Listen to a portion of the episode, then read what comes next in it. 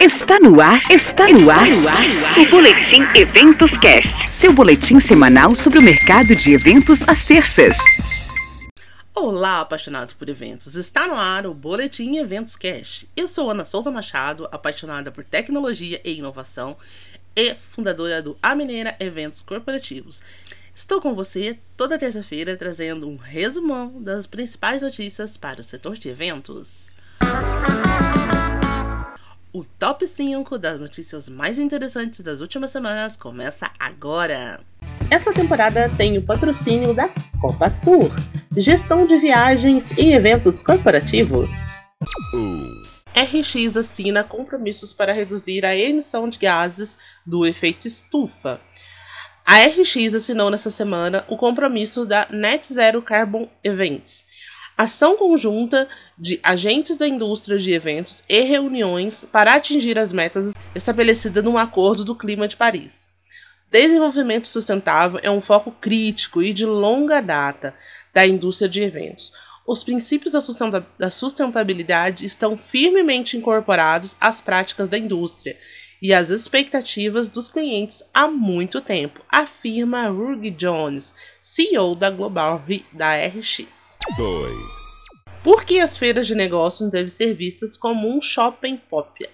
Gostaria que a palavra da retomada estivesse fora do vocabulário de quem trabalha com eventos, mas infelizmente não é possível. Sem sombra de dúvidas, esta é a indústria mais afetada pela pandemia no Brasil e a única que precisou se provar. Tivemos que promover eventos testes, como a Expo Retomadas, para demonstrar que somos capazes de realizar encontros seguros. Todos os outros mercados voltaram às atividades de maneira mais natural possível, até incentivada, como foi no caso dos restaurantes, bares e shoppings.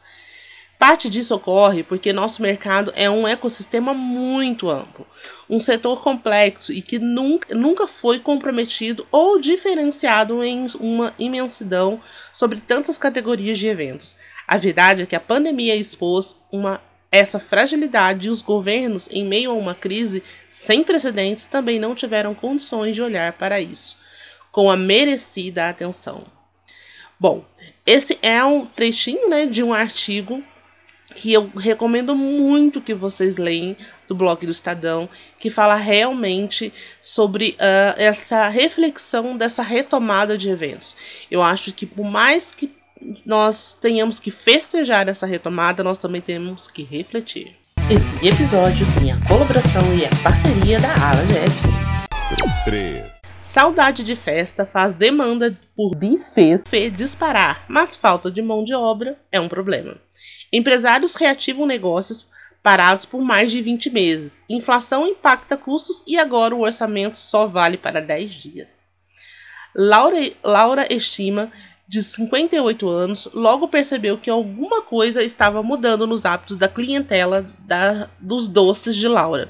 Desde a metade de outubro, as encomendas deixou de ser por bolos pequenos de 1 ou 2 quilos e passou para ser de 6 quilos, diz a gaúcha, que fundou a doceria há 28 anos na Vila Madalena, zona oeste da capital paulista.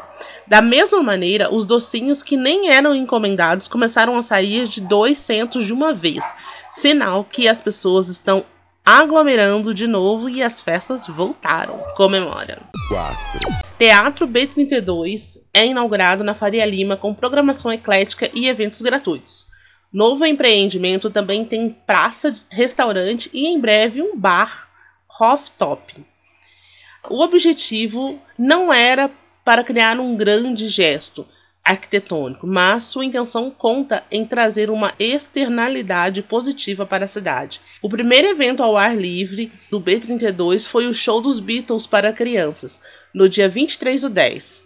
A OSCEP se apresentou ali no dia 30 e volta no dia 20 do 11 com um programa que terá as quatro estações, Ópera 8, de Vivaldi, e as quatro estações portenhas, de Astor Piazzolla.